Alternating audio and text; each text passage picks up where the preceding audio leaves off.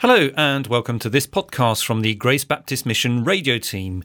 You're about to hear the Serving Today programme, which is for pastors and church leaders. This episode was recorded with the late Phil Crowther back in the early 2000s, before he went to glory.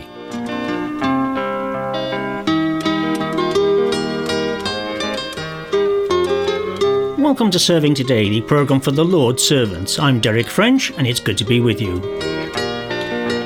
Preaching through Mark. Phil Crowther takes a further section of Mark chapter 12. It has been said that the love and grace of God is at work in a person's life when it touches their pockets. In other words, when they are willing to give of their own substance, their own money, to the Lord. We can include also our use of time and our talents given in the service of God.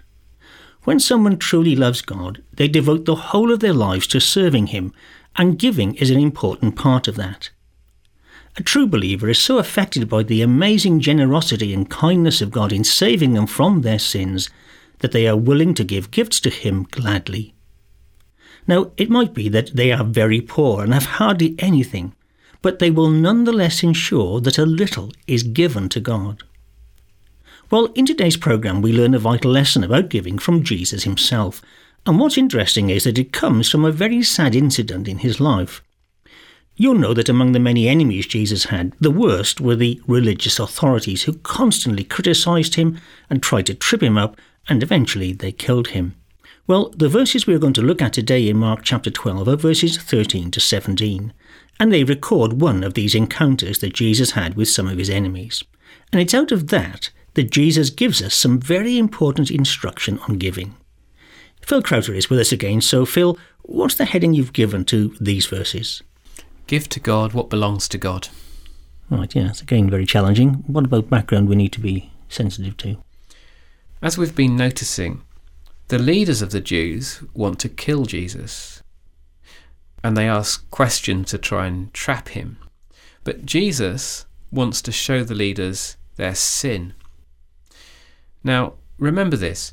Everything we've read so far in chapters 11 and 12 happened in the last week of Jesus' life. At the end of the week, they're going to kill Jesus. However, Mark 12 shows that Jesus is in control. They can only kill Jesus when He gives Himself up to them. So let's read verses 13 to 17. Later, they sent some of the Pharisees and Herodians to Jesus to catch Him in His words.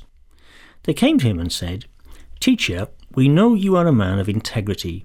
You aren't swayed by men because you pay no attention to who they are, but you teach the way of God in accordance with the truth.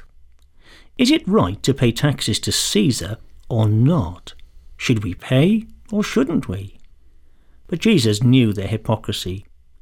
"Why are you trying to trap me?" He said. "Bring me a denarius and let me look at it."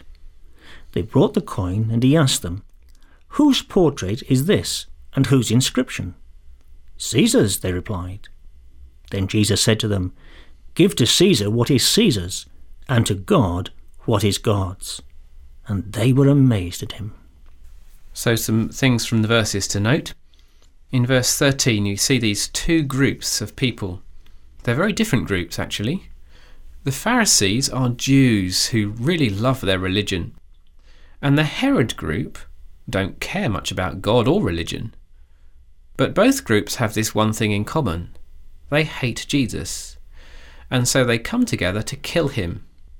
And in Mark 3 verse 6 we saw exactly the same thing, the same two groups coming together to kill Jesus. Verses 14 and 15, did you see how they pretend to say nice things about Jesus? They want Jesus to think that they respect Him, but Jesus knows what they really want. They want to get Him into trouble, and they want to use Jesus' answer against Him. Verse 15, this question, is it right to pay taxes to Caesar or not? It's a clever question. If Jesus says, yes, we should pay taxes to Caesar, then the ordinary Jews will turn against Him because they hated those taxes. If Jesus says, no, we shouldn't pay taxes to Caesar, then he'll be in trouble with Herod, who's the Roman ruler. We'll see in a moment how he answers. And then verse 16, it talks about this coin, this denarius. Now every coin of Roman money had a picture of Caesar's face on it. Caesar, or the emperor, was king over a large part of the world, known as the Roman Empire. The money even belonged to Caesar. It was his.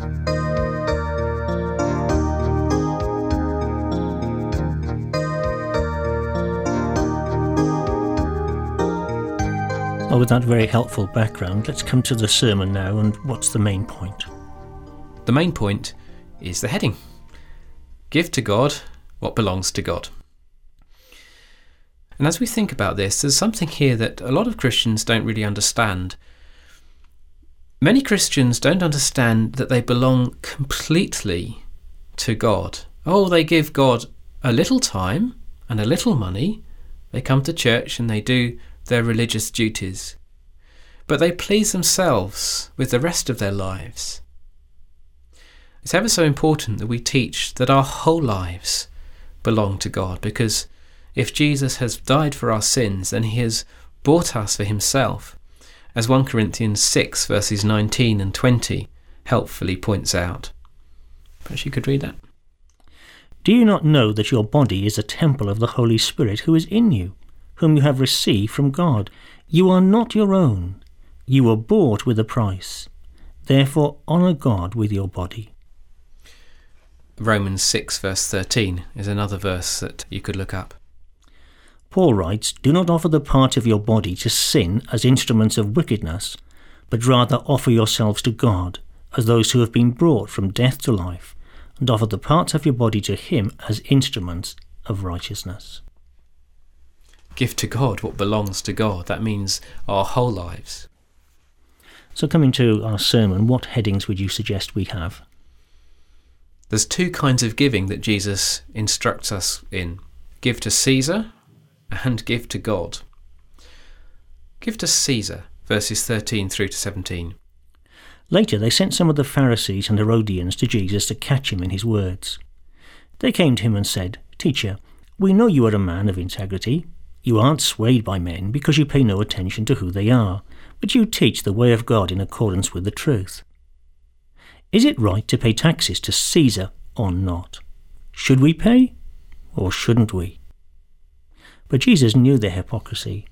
Why are you trying to trap me, he said. Bring me a denarius and let me look at it. They brought the coin and he asked them, Whose portrait is this and whose inscription? Caesar's, they replied. Then Jesus said to them, Give to Caesar what is Caesar's, and to God what is God's. And they were amazed. Yes, so do explain that reading to them, how the two groups come together to get Jesus into trouble. Show how clever the question is, how they thought it was going to trick Jesus so he couldn't answer, and then talk about Jesus' wise answer. Show me a Roman coin, he says. The Romans ruled over the Jews, and the Jews hated it. The Jews thought that God's people shouldn't have to pay taxes to Caesar. However, they all used Roman coins. Jesus asked them to show him one. That proved that they had them.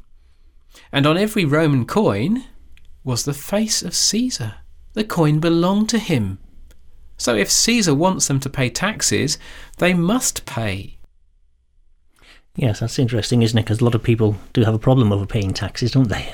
Well, no one seems to like it, do they? But most of us have to pay taxes to the government. And maybe the government does evil things like Caesar did.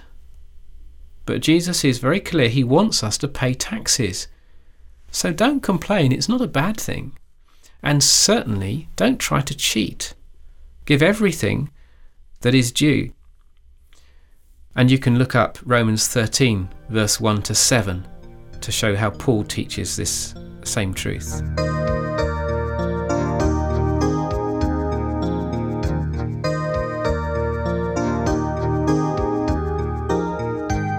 So there's your first point, give to Caesar. The second, you said, is give to God. Yes, that comes to our main sermon point, give to God what belongs to God. And Jesus says that in verse 17. Now their question was clever. Should we pay taxes or not? But Jesus' answer was even better.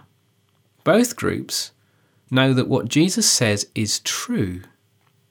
They must give taxes to Caesar because it belongs to him, and they must give to God what belongs to God.